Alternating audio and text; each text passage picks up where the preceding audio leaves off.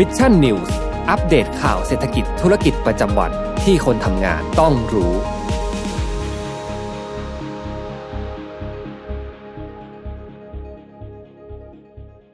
ได้เวลาพัฒนาทักษะใหม่ให้ประเทศไทย Mission to the Moon Reskill Thailand ต่อยอดความเชี่ยวชาญด้านสื่อออนไลน์ที่เข้าใจคนทำงาน สู่การเป็นผู้นำในการพัฒนาทักษะใหม่ กับ Mission Academy คอร์สพิเศษ โดยรวิทย์หานอุตสาหะ อ้ำสุภกร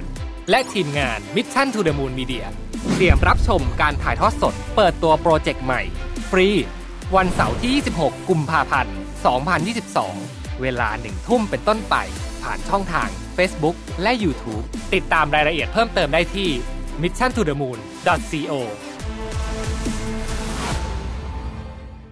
สวัสดีครับยินดีต้อนรับเข้าสู่รายการ Mission News Live นะครับ ประจำวัน อังคารนะครับที่ 15 กุมภาพันธ์2565 นะครับอยู่กับผมแจ็คทีลาติอีกเช่นเคยนะฮะวันนี้ผมมาคนเดียวนะฮะก็สำหรับเวลานี้นะครับ6โมงเย็น6โมงตรงแบบนี้มารับชมรับฟังข่าวสารสำหรับคนทำงานกันนะครับ สวัสดีทุกท่านด้วยนะครับ ก็ใครที่เข้ามาแล้วนะฮะก็อย่าลืมกดไลค์กดแชร์เพื่อเป็นกำลังใจให้กันด้วยนะครับ สวัสดีทุกทุกท่านในวันนี้อีกทีหนึ่งนะครับ ก็ต้องบอกก่อนนี้นะฮะว่าเรื่องที่อยากจะหยิบยกออกมาเป็นประเด็นที่อยากจะพูดคุยในข่าวที่หนึ่งในวันนี้เนี่ยแน่นอนเป็นเรื่องของโควิด -19 นะฮะเพราะว่า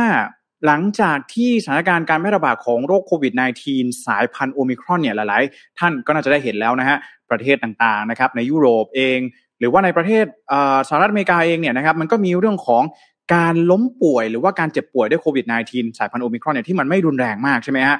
รัฐบาลในหลายประเทศก็เริ่มมีการปรับมาตรการให้สอดคล้องกับสถานการณ์ที่กำลังเกิดขึ้นอยู่ในตอนนี้นะฮะซึ่งสิ่งหนึ่งเลยนะครับพอเรากลับมาดูกันที่บ้านเราเนี่ยแน่นอนว่าก่อนหน้านี้นะครับ ใครที่ป่วยเป็นโควิด -19 นะในช่วงสายพันธุ์เดลต้าใช่ไหมฮะเข้าโรงพยาบาลนะครับต้องเข้าเร็วที่สุดนะฮะต้องใช้สิทธิ์ UCEP นะครับต้องเข้ารักษาพยาบาลเพราะว่าเดี๋ยวมันจะลงปอด เดี๋ยวอาการมันจะทรุดหนักนั่นเองนะฮะแต่พอมีการแพร่ระบาดของโอมิครอนเข้ามาเนี่ยกลับกลายเป็นว่ารัฐบาลเองนะครับก็ปรับนโยบายการรักษาพยาบาลตามไปด้วยโดยการหนึ่งเลยนะครับถ้าหากว่าไม่มีอาการนะครับอาการน้อยอาการไม่รุนแรงเนี่ยแล้วติดเชื้อก็จะต้องไปอยู่ในส่วนของ home isolation หรือว่า hospital ใช่ไหมฮะเป็นการกักตัวกักรักษาตัวเนี่ยที่บ้านหรือว่าที่พักนั่นเองนะฮะซึ่งแน่นอนสิ่งนี้เนี่ยนะครับมันก็เราเริ่มได้เห็นนะครับการขยับของมาตรการต่างๆนะครับอย่างหลังจากที่สัปดาห์ที่แล้วผมเคยบอกไปแล้วว่าโควิด -19 อาจจะมีการปรับออกจากสิทธิ์ UCEP ใช่ไหมฮะใครที่ป่วยโควิด -19 ตอนนี้อาจจะต้องไปรักษาที่โรงพยาบาลที่ท่านเนี่ย มีสิทธิ์ประกันสังคมสิทธิ์ประกันสุขภาพต่างๆ อยู่นะมันจะเป็นข้าราชการประกันสังคม หรือว่าบัตรทองเนี่ยนะฮะมาวันนี้นะครับเราได้เห็นอีกหนึ่งข้อถกเถียงที่กำลังเกิดขึ้น นั่นก็คือเรื่องของการปรับนโยบายใหม่นะครับในการรักษาเนี่ยพอมันเปลี่ยนเป็น Home Isolation เสร็จปุ๊บบางท่านจะรักษาเนี่ยจะใช้สิทธิ์ประกันสุขภาพที่ท่านไปทำกับบริษัทประกันเอาไว้ใช่ไหมฮะไปเบิกค่ารักษาพยาบาลต่างๆ ค่าชดเชยต่างๆเนี่ยปรากฏว่าโฮมไอโซเลชัน มันเท่ากับการรักษาตัวเป็นผู้ป่วยใน หรือว่าการรักษาตัวแบบแอดมิดที่โรงพยาบาลหรือเปล่านะครับ ซึ่งบริษัทประกันเองก็เริ่มที่จะมีการขยับเรื่องของมาตรการในการจ่ายสินไหมทดแทน หรือว่าจ่ายค่ารักษาพยาบาลตรงนี้ด้วยนะ ซึ่งเดี๋ยววันนี้เดี๋ยวมาพูดคุยกันยาวๆนะฮะอธิบายแบบนี้เดี๋ยวจะเข้าใจเดี๋ยวจะเห็นภาพมากขึ้นในวันนี้เลยนะฮะว่า ถ้าท่านมีประกันอยู่นะครับ ประกันกับบริษัทเอกชนเนี่ย แล้วติดโควิดนะครับแล้วจะต้องทำการโฮมไอโซเลชันรักษาตัวที่บ้าน จะยังสามารถ เบิกค่ารักษาพยาบาลจากบริษัทประกันตามกรมธรรม์ที่ท่านเนี่ยซื้อเอาไว้ได้หรือไม่นั่นเองนะฮะเดี๋ยวไปดูกันที่ข่าวแรกนะครับ ก็สวัสดีทุกท่านนะฮะก็คุณสิรินนะครับบอกว่ามารอไลฟ์นะครับรอวันหยุดวันพรุ่งนี้ด้วยอ่าวันพรุ่งนี้วันหยุดแล้วนะครับ วันมาฆบูชานั่นเองนะฮะก็ขอให้ทุกท่านนะพักผ่อนกันให้เต็มที่นะครับวันหยุดกลางสัปดาห์นี้มันรู้สึกดีเหมือนกันนะเพราะว่าเปิดมาอีกทีเนี่ยมันเหลืออีก 2 วันนะฮะในการทำงานก็เท่ากับว่าสัปดาห์นี้ทำงาน 2 วัน พัก 1 วันแล้วก็ทำงานอีก 2 วันนั่นเองนะฮะอะนะฮะวันพรุ่งนี้นะครับ สวัสดีสมมูลด้วยนะครับ แล้วก็สวัสดีคุณแพตตี้นะครับ สมมูลบอกว่าแสงดีมากๆเลยครับพี่แจ็คอ่าต้องขอบคุณทีม production กันด้วยนะฮะแล้วก็นะฮะก่อนที่จะเข้าสู่ข่าวที่หนึ่งนะครับ ข่าวแรกแบบนี้นะฮะก็อย่าลืมนะฮะใครที่อยากสนับสนุน Mission to the Moon นะครับเป็นส่วนหนึ่งของ Mission Club เนี่ยสามารถสมัครสนุนสนับสนุน พวกเราผ่าน YouTube Membership ได้นะครับก็นี่รับไปเลยสมมูลแบชนะครับแล้วก็สมมูล emoji icon นะครับ11 แบบน่ารักน่ารักแบบนี้นะฮะมาดูกันที่ข่าวแรกกันก่อนเลยนะฮะ คือเรื่องอย่างที่ผมอยากอยากจะนำมาเล่ามาพูดคุยกันก็คือเรื่องของสิทธิการการเบิกค่ารักษาพยาบาลจากบริษัทประกันนั่นเองนะฮะที่ท่านเนี่ยไปมีเขาเรียกว่าอะไรไปมีประกันไปทำประกันกันเอาไว้เนี่ยนะฮะแล้วในอนาคตเนี่ยนะครับถ้าจะมามีการเจ็บป่วยเกิดขึ้นนะครับ ถ้าจะต้องการเบิกค่ารักษาเนี่ยอาจจะเบิกไม่ได้หรือเปล่าอ่านะฮะก็สิ่งนี้เองนะครับ มันจึงทำให้วันนี้อิบยกมาพูดคุยกันนะครับ คือข่าวนี้เนี่ยนะครับมันเริ่มต้นมาจากที่ทางด้านของ สมาคมประกันภัยประกันชีวิตไทยนะครับ ได้มีการเตรียมส่งหนังสือนะครับ แจ้งคอปพนะครับ แล้วก็ระบุว่าผู้ป่วยนะครับที่เป็นผู้ป่วยโควิด -19 นะครับที่รักษาตัวที่บ้านหรือว่า Home Isolation รวมไปถึง Community Isolation ด้วยนะครับ มันถือว่าเป็นผู้ป่วยในหรือผู้ป่วยนอกนะครับ โดยทางบริษัทประกันเนี่ยเขาก็เตรียมนะครับที่จะออกหนังสือชี้แจงนะครับ แนวปฏิบัติใหม่ การให้ความคุ้มครอง การประกันสุขภาพนะครับ โดยจะเอาผู้ติดเชื้อที่เป็นเชื้อโควิด -19 เนี่ยนะครับออกจากการเป็นผู้ป่วยใน นั่นจึงทาให้ถ้าหากว่าท่านนอนโรงพยาบาล หรือว่ารักษาตัวแบบ home isolation เนี่ยท่านจะไม่ได้รับนะครับสินใหม่ทดแทนในการรักษาพยาบาลนั่นเองนะครับ ทีนี้ข่าวเนี่ยมันมาจากที่ว่าวันที่ 15 กุมภาพันธ์นะครับ ผู้สื่อข่าวเนี่ยได้รายงานนะครับว่า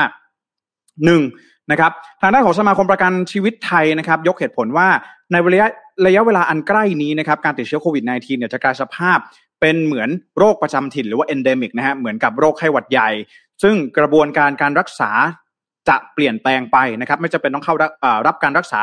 เป็นผู้ป่วยใน อันนี้คำเนี่ยต้องชัดเจนนะฮะคำว่าผู้ป่วยในนะครับ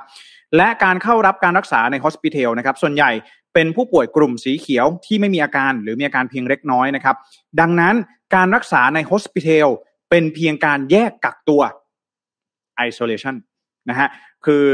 บริษัทสมาคมประกันชีวิตไทยเนี่ยเขามองว่าการไปรักษาในโฮสพิทอลเนี่ย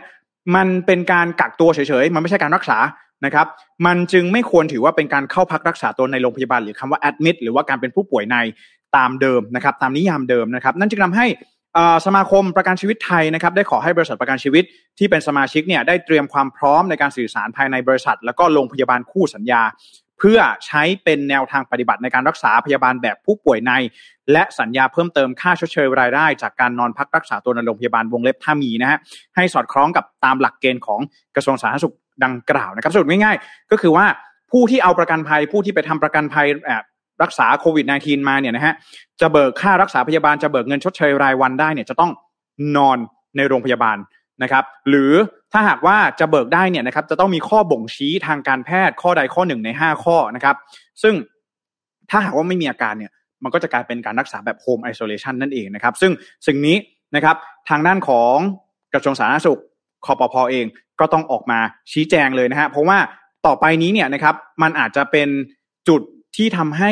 โรงพยาบาลเอกชนไม่รับผู้ป่วยเข้ารักษา หรือเปล่านะครับก็คือว่าตามประกาศของกระทรวงสาธารณสุขในฉบับ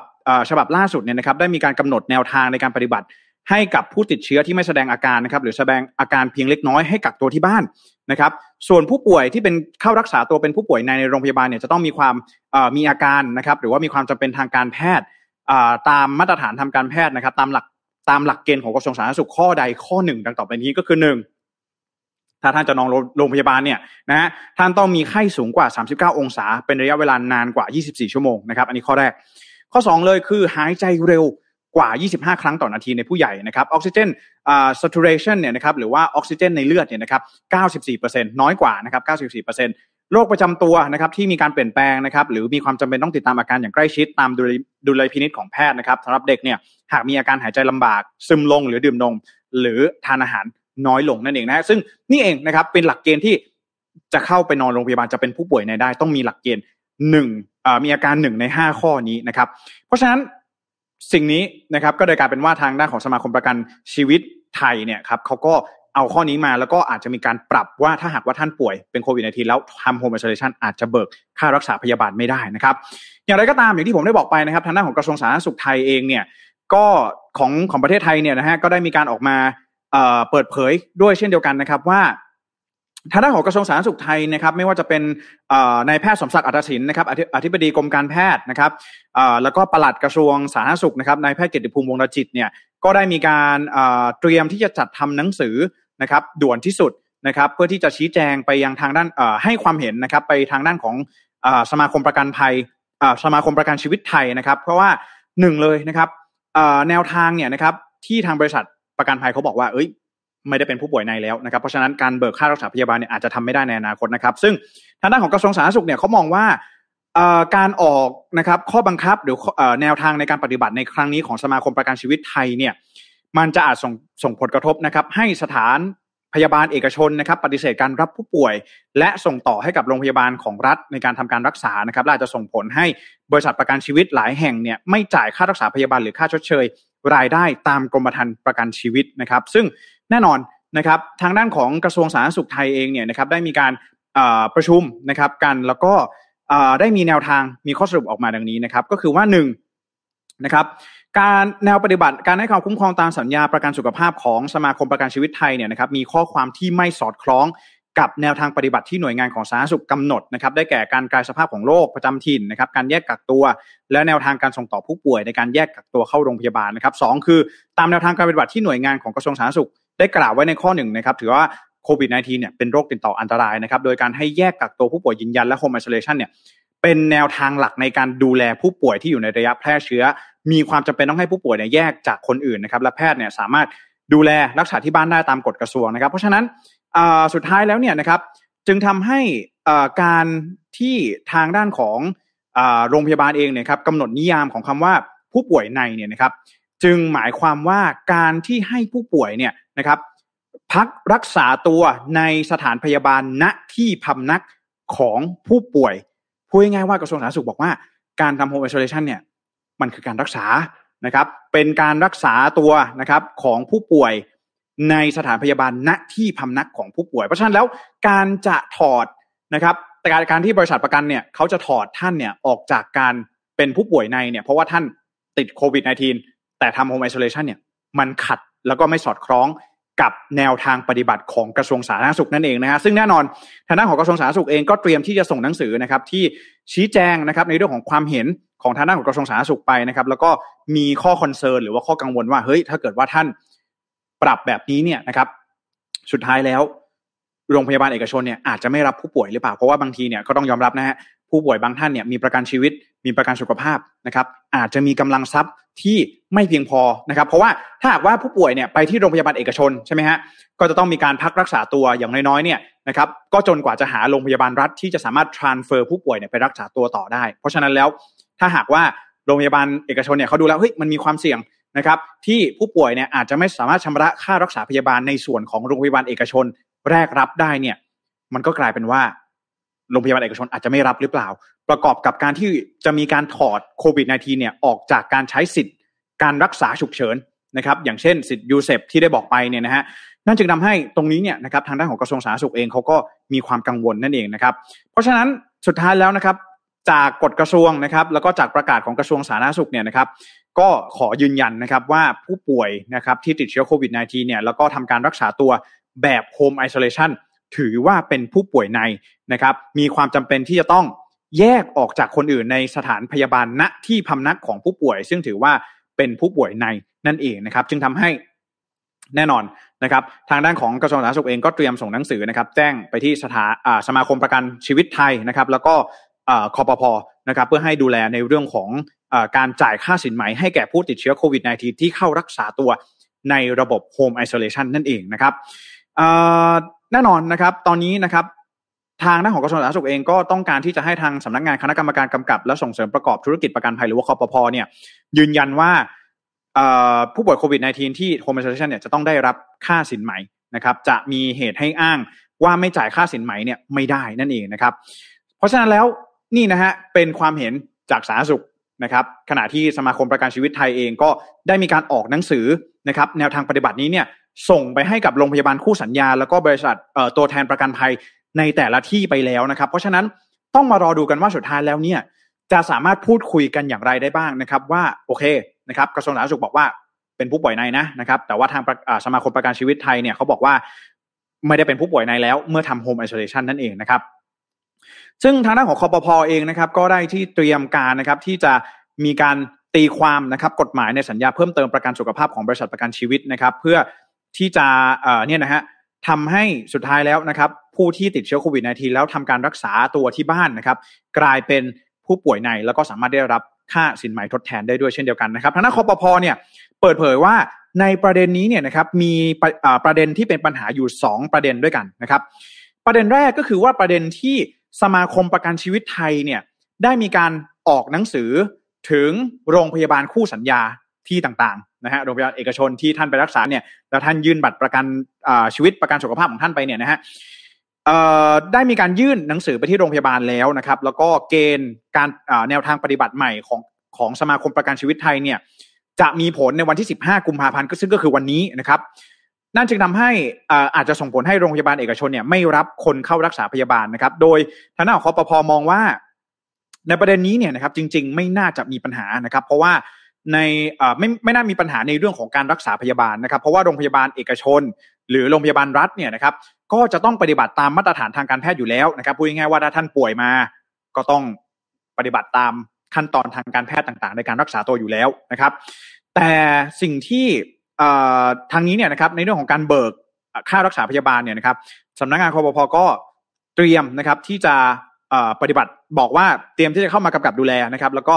คอยให้บริษัทอคอยให้โรงพยาบาลเอกชนเนี่ยนะครับปฏิบัติตามมาตรฐานทางการแพทย์ที่ออกมานะครับ แล้วก็จะมีการดูแลให้นะครับ ซึ่งต้องบอกว่า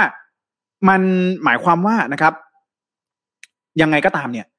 ท่านไปโรงพยาบาลเอกชน ท่านเข้าสู่กระบวนการการรักษาแน่นอนนะครับ มันไม่มันไม่น่าจะมีปัญหาว่า โรงพยาบาลเอกชนเนี่ยจะไม่รับท่านเข้ารักษาตัวนั่นเองนะครับ แต่ว่าข้อที่2เนี่ยนะครับที่มันเป็นปัญหาเลยก็คือเรื่องของการตีความนิยามการรักษาตัวที่บ้านและชุมชน หรือว่า home isolation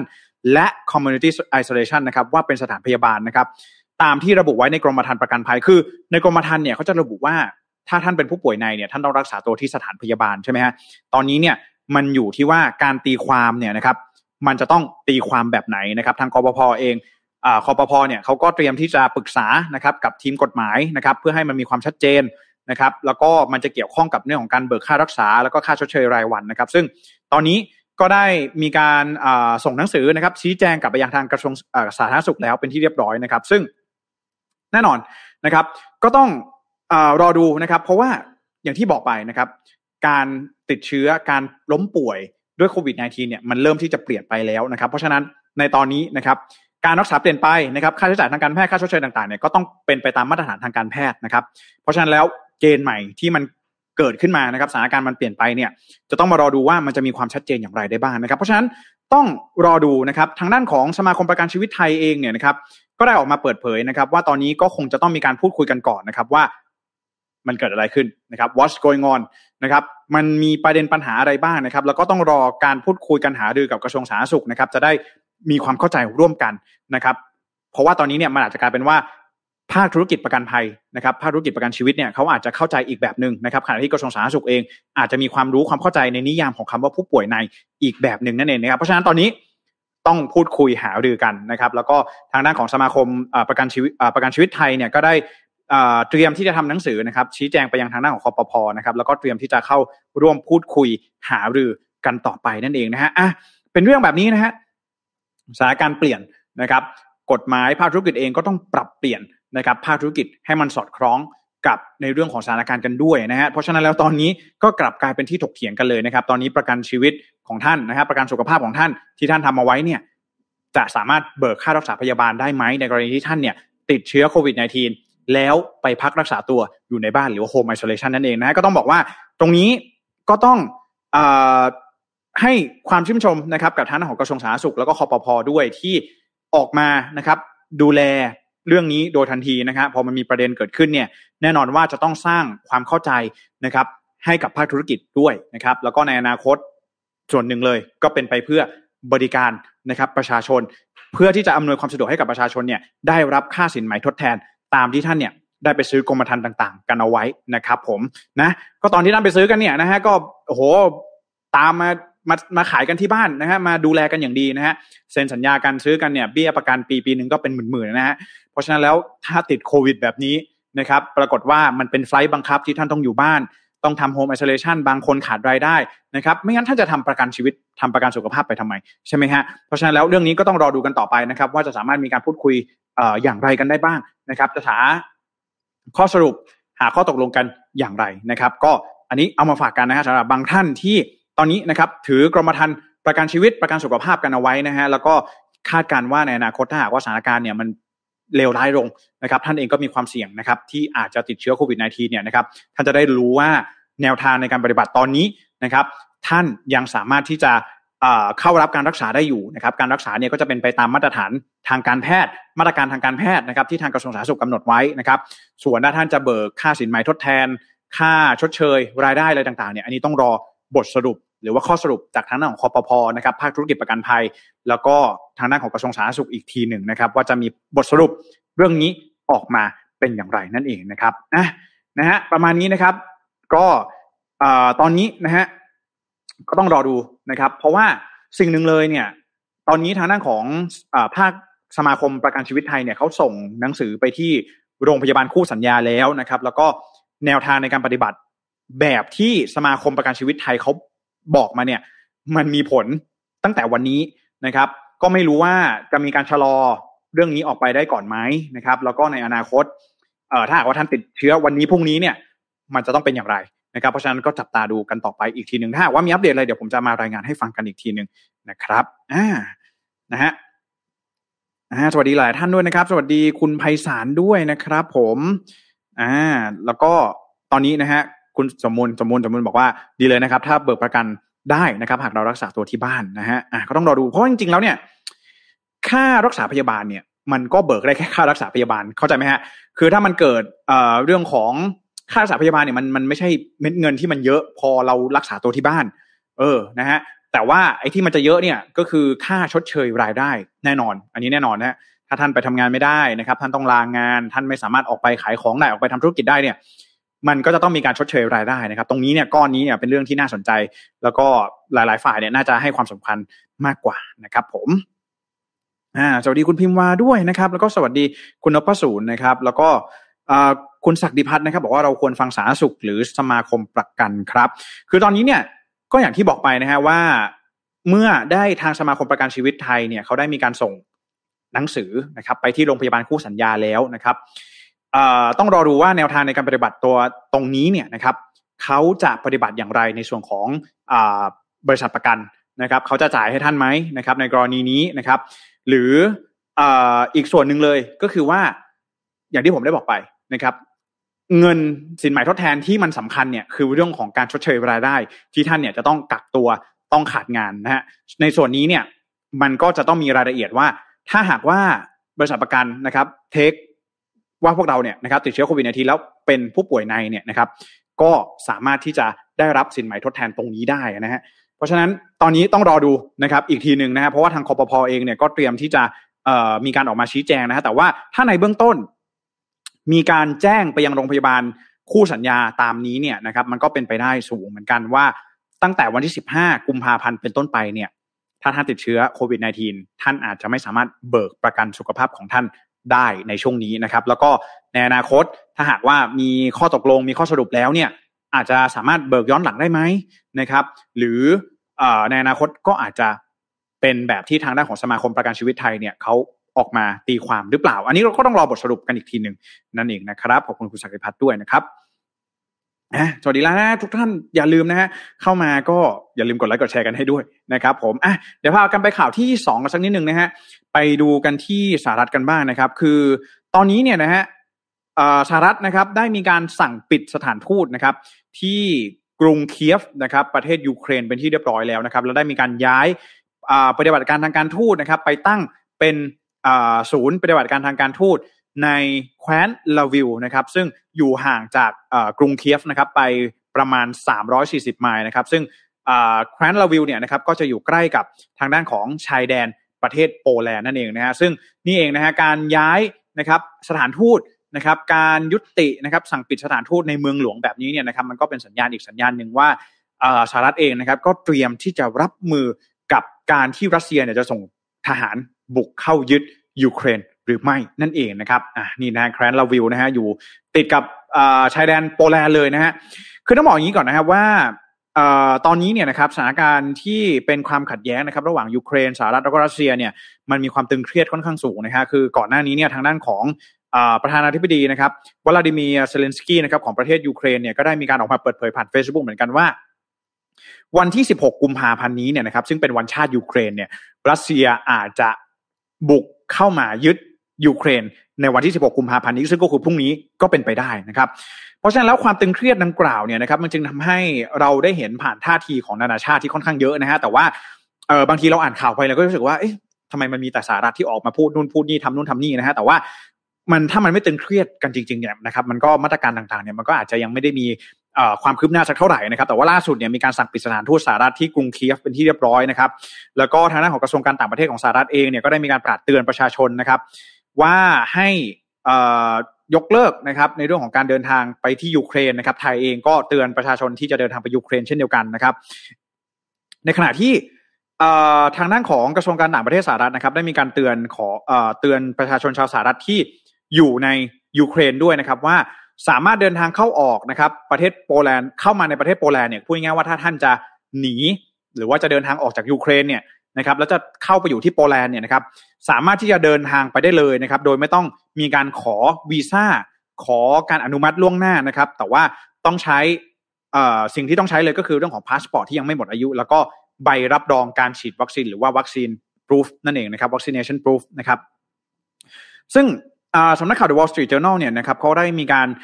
เปิดเผยถึงผลกระทบด้วยเช่นเดียวกันนะครับว่าการที่สหรัฐเนี่ยนะครับได้มีการย้ายสถานทูตนะครับไปยังแคว้นลาวิลซึ่งห่างไกลจากเมืองหลวงกรุงเคียฟในครั้งนี้เนี่ยนะครับมันก็จะส่งผลให้การติดต่อสื่อสารนะครับการประสานงานทางการทูตนะครับกับยูเครนเนี่ยมันมันทำได้ยากมากยิ่งขึ้นนะครับแล้วก็หลังจากที่ย้ายไปเนี่ยก็เห็นได้ชัดนะครับว่าการติดต่อสื่อสารเนี่ยมันทำได้ยากมากขึ้นนะครับแล้วก็ไม่สามารถที่จะดำเนินการทางการทูตได้เหมือนเคยนะครับ ทางด้านของคุณเน็ตไพรส์นะครับซึ่งเป็นโฆษกกระทรวงการต่างประเทศของยูเครนของสหรัฐนะฮะได้มีการกล่าวต่อสำนักข่าวนะครับว่ายูเครนตอนนี้เนี่ยนะครับต้องการความช่วยเหลือจากประเทศอื่นๆนะครับในเรื่องของการดำเนินการทางการทูตแล้วก็สถานทูตสหรัฐเนี่ยจะกลับไปประจานประจำการที่กรุงเคียฟตามเดิมนะครับหากสหรัฐเนี่ยมีความมั่นใจในความปลอดภัยที่มากพอนะครับ อีกในแง่หนึ่งเลยนะครับ ในแง่ของภูมิศาสตร์เนี่ยนะครับก็บอกว่าการย้ายเมืองหลวงการย้ายสถานทูตนะครับจากเมืองหลวงเนี่ยไปอยู่ที่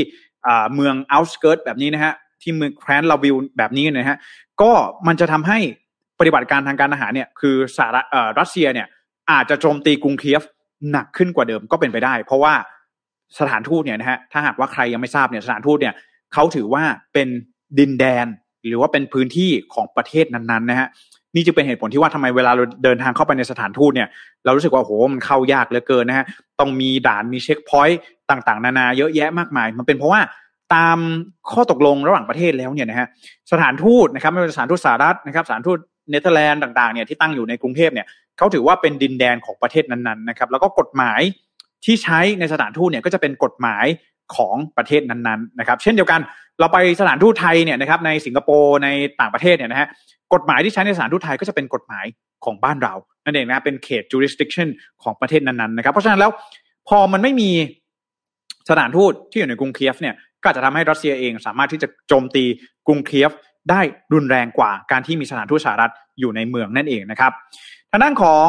เจ้าหน้าที่จากยูเครนนะครับก็ได้ให้ความเห็นนะครับว่าการที่สหรัฐเนี่ยแล้วก็รวมไปถึงประเทศตะวันตกนะครับ มีท่าทีนะครับ มีการ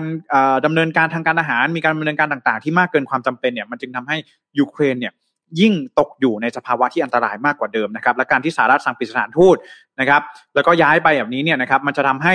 กรุงเคียฟเนี่ยอาจจะได้รับความเสียหาย แล้วก็อาจจะทำให้เมืองเนี่ยล่มสลายได้นะครับ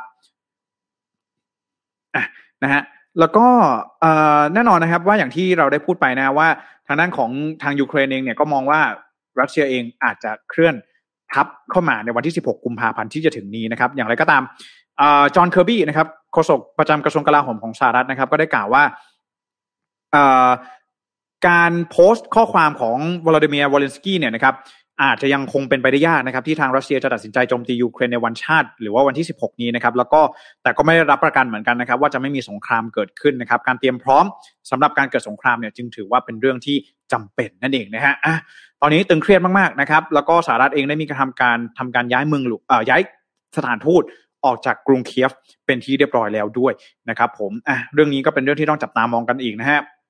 ตึงเครียดมากๆ แล้วมันจะส่งผลต่อเรื่องของราคาน้ำมันดิบ ที่อาจจะปรับตัวเพิ่มสูงขึ้น แล้วก็ล่าสุดเนี่ยวันนี้ ทางด้านของอที่ประชุมคณะรัฐมนตรีเองก็ได้มีมติออกมาแล้วนะครับ ว่าจะมีการลดการเก็บภาษีสัมปทามิตนะครับ ออกจากราคาค้าปลีกของน้ำมันเนี่ย ลงลิตรละสามบาทนะฮะซึ่งหลาย ๆ ฝ่ายก็มองว่า เอ๊ะ การปรับลดภาษีสัมปทามิตเนี่ยแน่นอน มันส่งผลต่อเงินที่จะเข้ากระเป๋าของรัฐบาลแน่นอนนะฮะแต่สิ่งหนึ่งเลยที่น่าสนใจเลยคือว่า ปรับลดภาษีสัมปทามิตแล้วเนี่ย ราคาจะลดลงด้วยหรือเปล่า อ่าหรือว่ามันจะทำได้เพียงแค่ตรึงราคาน้ำมันเอาไว้เพียงเท่านั้นนะครับ ก็นี่เป็นสิ่งที่ต้องจับตาดูนะฮะถ้าสถานการณ์ในยูเครนตึงเครียดมากกว่านี้นะครับ มันก็อาจจะส่งผลให้ราคาน้ำมันดิบโลกปรับตัวเพิ่มสูงขึ้น แล้วบ้านเรานะครับ ก็อาจจะเจอกับราคาสินค้าที่ปรับตัวเพิ่มสูงขึ้น ตามมาที่เป็นผลพวงจากราคาพลังงานที่ปรับตัวเพิ่มสูงขึ้นต่อไปก็เป็นไปได้ นั่นเองนะฮะก็สถานการณ์ที่ยูเครนเนี่ยนะครับ ตอนนี้ผมมองว่าหลายๆฝ่ายเองนะฮะก็ ให้ความสำคัญหรือว่าให้ความสนใจไปที่เรื่องของเศรษฐกิจนะฮะเรื่องทางเหตุผลทางเศรษฐกิจต่างๆ ที่มันอาจจะยกระดับ แล้วก็อาจจะเลวร้ายลงนั่นเองนะครับนะฮะก็ยูเครนผ่านไปนะฮะเราไปดูกันที่ข่าวสุดท้ายนะครับข่าวสุดท้ายวันนี้ไปดูกันที่ Coinbase กันบ้างครับ คือเมื่อวานนี้เนี่ย อย่างที่ผมได้เคยรายงานไปใน MDR เนาะว่ามันมีงานSuper Bowl นะครับครั้งที่ 56 นะครับ ที่จัดที่ SoFi Stadium นะครับในเมืองลอสแองเจลิสนะฮะ Super Bowl เป็นงานที่ มัน popular มากๆนะฮะมันมี viewer หรือว่ามีผู้รับชมการถ่ายทอดสดเนี่ยเยอะแยะนะครับในทุกๆช่องทางไม่ว่าจะเป็นเว็บไซต์นะครับ บางคนเนี่ยคือสำนักข่าวหรือว่าสื่อที่สหรัฐเนี่ยเขาก็จะขายนะครับใช่ไหมฮะเป็นการ subscribe ว่าถ้าท่านจะดู Super Bowl เนี่ยท่านก็ต้องเสียเงินนะฮะเข้ามาดูผ่านอินเทอร์เน็ตผ่านอะไรก็ว่ากันไปนะครับ ผ่านทีวีต่างๆ เนี่ยอ่อเป็นมหากรรมกีฬาหรือว่าเป็นการแข่งขันกีฬาที่ ประชาชนชาวสหรัฐเนี่ยให้ความสนใจมาก แล้วพอมันได้รับความนิยมนะครับมีความ popular มากๆเนี่ยนะครับมันจึงทำให้ Super Bowl เองเป็นงานที่ขึ้นชื่อในเรื่องของค่าโฆษณานะฮะสปอตโฆษณาต่างๆเนี่ยแพงมากนะครับแล้วก็ล่าสุดเนี่ยเป็นบริษัทอย่าง Coinbase นะครับ Coinbase คืออะไรนะ Coinbase คือแพลตฟอร์มเป็น exchange นะครับในการเทรดคริปโตเคอเรนซีนะฮะเหมือนกับ Bitkub บ้านเราแบบนั้นนะฮะแต่ว่าบิตเอ่อ Coinbase เนี่ยนะครับก็ถือว่า เป็น Bitkub ของสหรัฐนะฮะแบบนี้แล้วกันนะครับคือ Coinbase เนี่ยนะครับไปซื้อสปอตโฆษณานะครับที่งาน Super Bowl นี้นะครับโดยใช้เงินกว่า 13 ล้านเหรียญสหรัฐ 13 ล้านเหรียญนะเออนะฮะซึ่งสิ่งนี้เองนะครับจะทำให้อ่พอ Coinbase เนี่ยนะครับไปซื้อสปอตโฆษณาเนี่ยปรากฏว่าคอนเบสเนี่ยนะครับเขาได้สร้างความแปลกใหม่อย่างหนึ่งนะฮะก็คือว่าเขาเนี่ยนะครับใช้โฆษณาที่เป็น QR code ที่เป็นรูปแบบ DVD อะเออเคยเห็นไหมที่เป็นเวลาเป็นหน้าอ่ารูปพักหน้าจอของ DVD ที่มันเด้ง เด้งซ้ายเด้งขวาอะไรแบบนี้นะฮะมันกลายเป็นว่าเขาเนี่ยนะครับ ใช้ตัว QR code นี้นะฮะ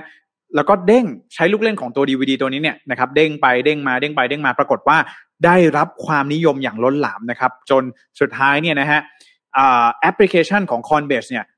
ล่มลงเป็นการชั่วคราวเลยนะครับ โดยนอกจากเรื่องของลูกเล่นในการที่นำมาใช้ในการโฆษณาในครั้งนี้แล้วนะครับ ทางด้านของ Coinbase เองยังมีโปรโมชั่นด้วยนะ ก็คือว่าถ้าหากว่าใครเป็นผู้ที่ลงทะเบียนรายใหม่นะครับจะได้รับบิตคอยมูลค่า 15 เหรียญสหรัฐนะครับ ซึ่งทำให้ทำให้ผู้ใช้งานเนี่ยนะครับ เข้ามาให้ความสนใจเป็นอย่างมากนะครับ ก็ Coinbase เนี่ยนะครับซื้อสปอตโฆษณาที่ออกอากาศเนี่ยราวๆหกสิบวินาทีนะหกสิบวินาทีเนี่ย สิบสามล้านเหรียญนะโอ้โหเยอะมากนะครับ ก็นี่เองนะครับจึงทำให้ตอนนี้เนี่ยทางด้านของ Coinbase เองนะครับก็เตรียมที่จะพัฒนาระบบนะครับ เพื่อที่จะรองรับปริมาณผู้ใช้งานที่ปรับตัวเพิ่มสูงมากขึ้นนั่นเองนะครับอตอนนี้นะครับ